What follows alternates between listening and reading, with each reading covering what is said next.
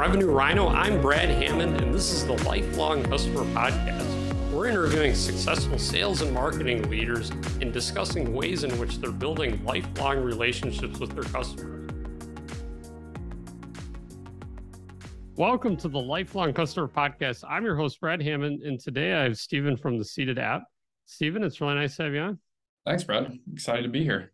Absolutely. I'm really excited for today's discussion. So, Steven, to kick us off, if you could tell me a bit about yourself, your role, who you are, and your company and what you guys are doing, that'd be awesome. For sure. So, a little bit about me. I started my career in finance, actually, and I absolutely hated it. It was not the place for me. I had this affinity for restaurants. I found myself reading Eater way more than the Wall Street Journal. And so I took it upon myself, took a class at NYU about how to open restaurants and the finance side of restaurants and things like that, had a whole business plan. Then I said, screw this, want to work at a startup. Had networked my way to an interview with a company called MealPal. And I'll never forget being in an interview with the CEO there. And I basically told her to throw out my resume because it wasn't going to be applicable. And uh, charmed my way, I think, into a position. And from there, I launched markets with them, both internationally and nationally. It was a great learning experience. And then when it was time to move on, I ended up at Seated, which is where I'm at now currently lead our sales team, but I've worn tons of hats, jumped in the weeds. I joined well before our Series A, joined actually well earlier than I thought it was. It's been great. I absolutely love it here. What Seated is, is we are a rewards platform for dining out. So we help consumers discover great restaurants and then they're rewarded for dining at these restaurants. And then for restaurants, which is what my team does, we help them fill their empty tables with a customer that wouldn't have otherwise come in. So thereby improving their profit margins and getting net new revenue. That's awesome. I love it. So I imagine from a sales perspective, you're going after restaurants. Is that correct to assume? Oh yeah. Restaurants is our whole thing. So all day my team is talking to restaurants. So I think a lot of folks are thinking about their strategy. They're thinking about what worked last year, where we're at today, what's the game plan and strategy for this year. Um, how are you guys identifying opportunities, driving conversations, driving pipeline, all that stuff? Yeah, so restaurant industry, it's been tough. COVID really turned the industry on its head, turned our business on its head. We had to really adjust and adapt to the new marketplace. And for our sales team, it presented a very difficult, difficult challenge because we're talking to businesses that have been so disproportionately impacted by something that's out of everyone's control and then trying to sell them a product, which is a really tall, tall order. And dealing with restaurants, you so many different personas and personalities. We had people crying on the phone with us, and it was it was rough. It was really, really hard. But within the last year, we've hit our stride again, and we had a really strong year on the restaurant side. And I, I think what lent itself to having a great year was we changed the way that we did things throughout the pandemic. And what we did was we put a consultative approach to a transactional sale. And what I mean by that is our sales cycle is only four days on average. Obviously, there are outliers for bigger groups and stuff like that, but it's short. We can OCC someone in 15, 20 minutes. But in that 20 minutes, we're asking them really great questions about their business. Like we're having a mini discovery in there, seeing if it's a fit. Through my experience on like our account management team, I got I saw through a lens of what a churn and burn organization could look like and dealing with those calls and upset customers but nothing that we did wrong. Just so it just happens business. I wanted to make the approach on sales so strong that that happened less. And also, given the climate that restaurants were dealing with, I didn't want to bully anyone to be a part of our platform. Like I joined Seated and MealPal, and I'm in this because I love restaurants. So I'm not here to just burn people and trick them into signing up. I want them to know it's good for their business. And if it's not, I'm, my team knows to walk away from the sale, or if there isn't a sale there, to walk away from the call, I should say. So that's what we changed, and that's what we leaned into within the last year is really identifying those problems and then dequeuing them if they don't have one or if they won't tell us if they have one. Yeah, and our close rate skyrocketed from that. It's around 60% or higher, depending on the month. Our hold rate is really great. So it's worked really, really well. I think it's a pretty unique thing. And then the other big change that we made was I've seen a lot of other companies' decks, either from consulting capacity or people have shown them to me, whatever and a lot of them, especially earlier stage companies, not and not just in the restaurant space, but their decks are about them. And even our early ones were about us. At the end of the day, especially SMBs, don't care who your biggest investor is. They don't care who your leadership team is, and they don't care how much money you've raised. What they care about is what's relevant to them and their problems. And so for our first like three, four slides in our deck, we don't even talk about Seated. Obviously, they know they're on the call with us and they know at high level what we do. But we don't mention we don't mention any details about what it is that Seated does, its impact. I want to learn about Brad's Taco Shop as much as I can to see if there's even something for us to discuss. And if you have a problem that we can fill, then in this case, it's filling empty seats. So if you don't, then let's save us both the time and, and get off the call. so that's the that's kind of the lens that we've taken. Yeah, I love that. So when it comes to generating these conversations, doing the initial prospecting and creating a lead per se, how do you do that? Is it a lot of just like on the phone stuff, or are you using some other channels? What does it look like? I, I wish we had more channels, honestly. Um, but we are 99% outbound. And the funny thing about outbound is, and every time I say this to my team, they're always a little bit shocked, but nobody wants to talk to you. Nobody. You're calling people who don't want to talk to you actively and trying to convince them to buy your product, which, when you think about it in those terms, it's like this is an insane task. Um, and with Seated, it presents itself another challenge because we're a marketplace. So we only have four markets right now. So we're constrained by geography. I don't have like an unlimited TAM like other companies do, or SAM, whatever. So we really need to make sure that every conversation that we have counts and we walk this tightrope of I'll call it tactful aggressiveness. We're not afraid to call someone's cell phone, but we're not going to bully them either. I want to lead every I want them the prospects to make the decisions on their own based on what we're offering. So we'll drop in, we'll call people, we'll do emails, whatever means we can to try and generate the lead and get that interest. But for us, most of a most of it is um, cold calling and cold calling outbound. And I can talk more about our strategy and where we found success there. Yeah, I'd love to know. Some folks have said, "Hey, this has been really successful." Others are like, "Oh man, we can't quite crack the code here." So, what does that look like for you guys? Yeah, cold calling is such a hot topic that I see debated frequently on LinkedIn or whenever I'm talking with other sales leaders. And for the record, cold calling is not dead. It's just changed. The maxim that my team lives by is just being real with people. So we don't use, I try and steer them away from any of those cliches. I, give me 27 seconds and I'll tell you oh, blah, blah, blah. And like, screw that like pickup lines or something. Yeah, the only one that's a little bit corny that worked for us for a while was what did I catch you in the middle of when we call? It usually gets a little chuckle, and restaurateurs are trained to say no. It was getting ahead of the objection, right? But other than that, we're just pretty honest and upfront on these calls and looking if there's a good fit. Like we'll try and get a couple questions in there saying straight out the gate, hey, I'd love before even schedule a meeting, I don't want to waste your time or mine. Can I ask you two or three questions about your business? Like just those simple things make such a difference to make it sound real. And knowing who you're calling, I can't tell you how many calls I get as a sales leader. No shade to anyone who's called me in the last couple months, but who think we're a SaaS company. And I don't know how you'd find that out online. So I'm not blaming them, but we're not SaaS. I have no SaaS model. So it's irrelevant to me. You're, I'm sorry, but I cannot use your service.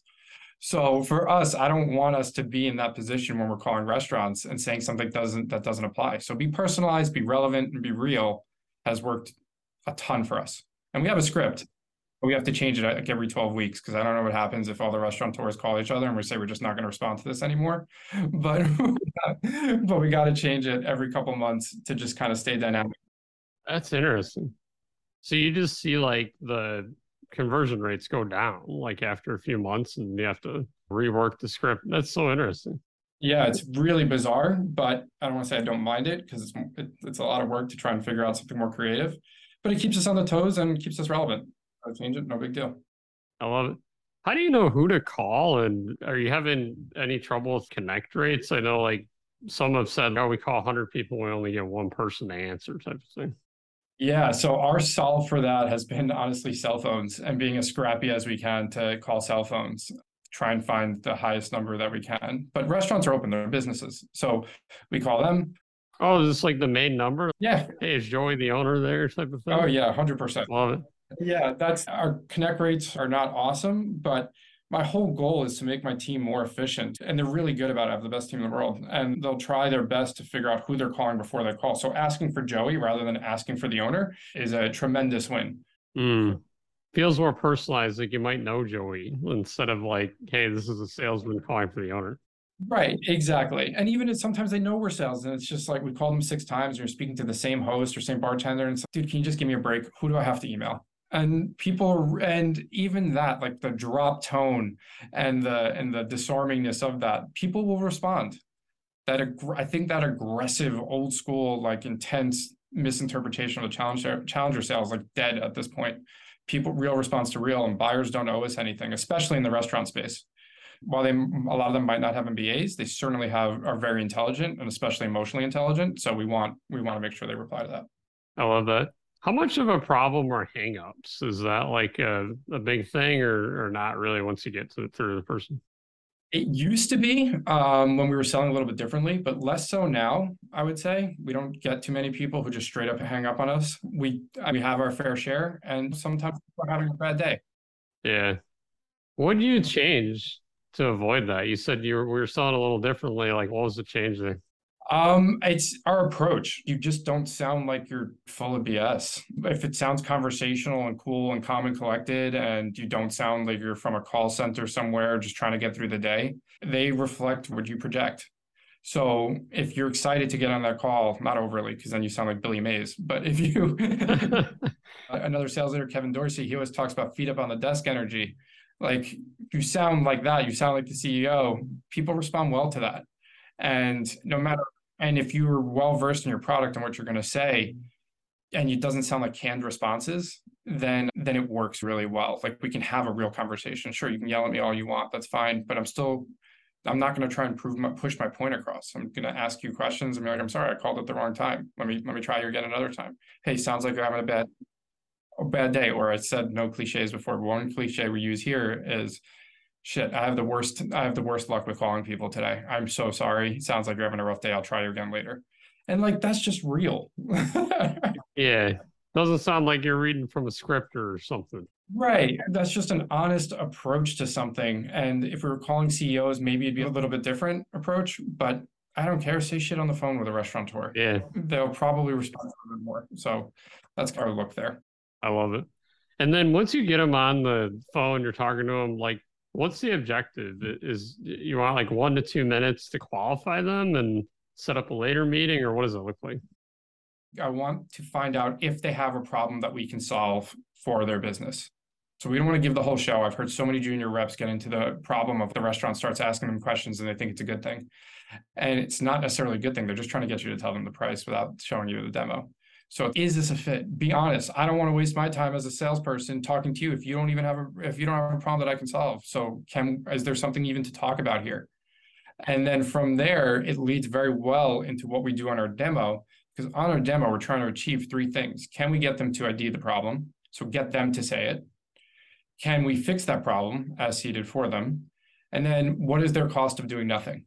And so if those things aren't achievable, then we have nothing to talk about. And it all starts with the cold call do that does this restaurant have a problem that we can solve for them the answer is yes then we should talk when it comes to meeting setting uh, I'll have reps come to me and they're like, oh, none of my meetings are holding, none of my meetings holding. And the one thing I'll say to them that always seems to resonate a bit is if I called any of the people that didn't show up and asked them what they were getting a meeting on a meeting for, would they be able to tell me? And if the answer is no to that question, why they didn't show up? Because you didn't do a good job giving them a reason to show up to the call.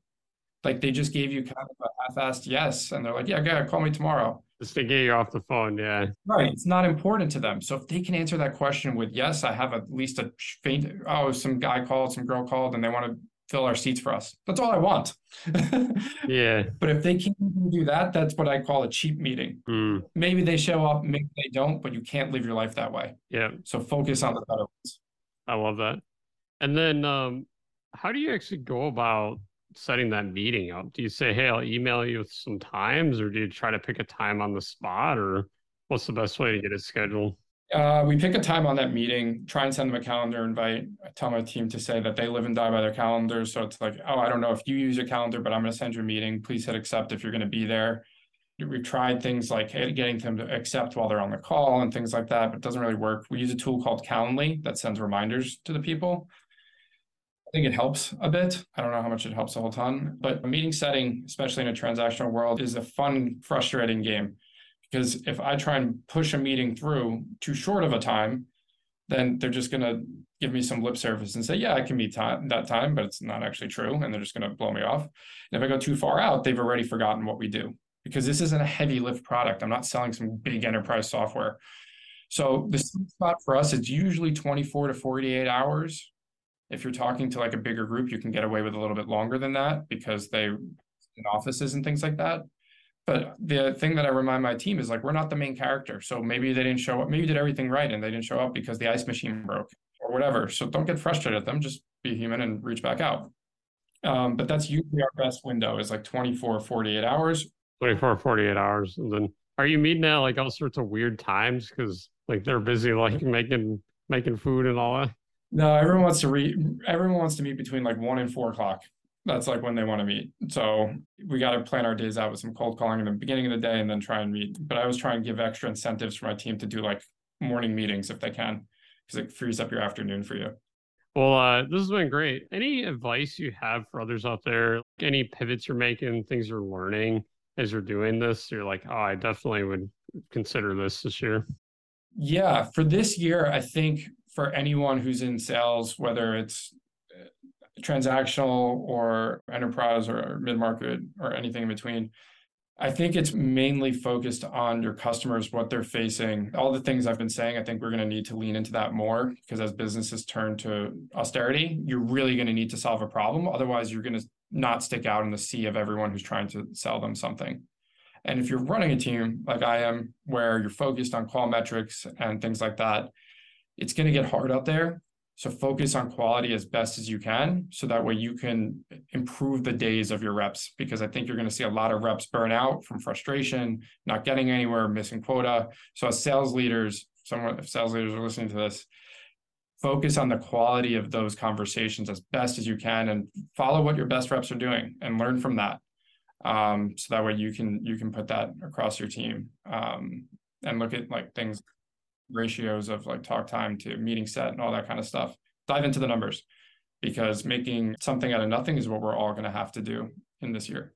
I love it. Well, Steven, it's been great to have you on. Thanks so much for all your wisdom and advice. uh, it's been great. It's been great being on here and chatting with you. I love it.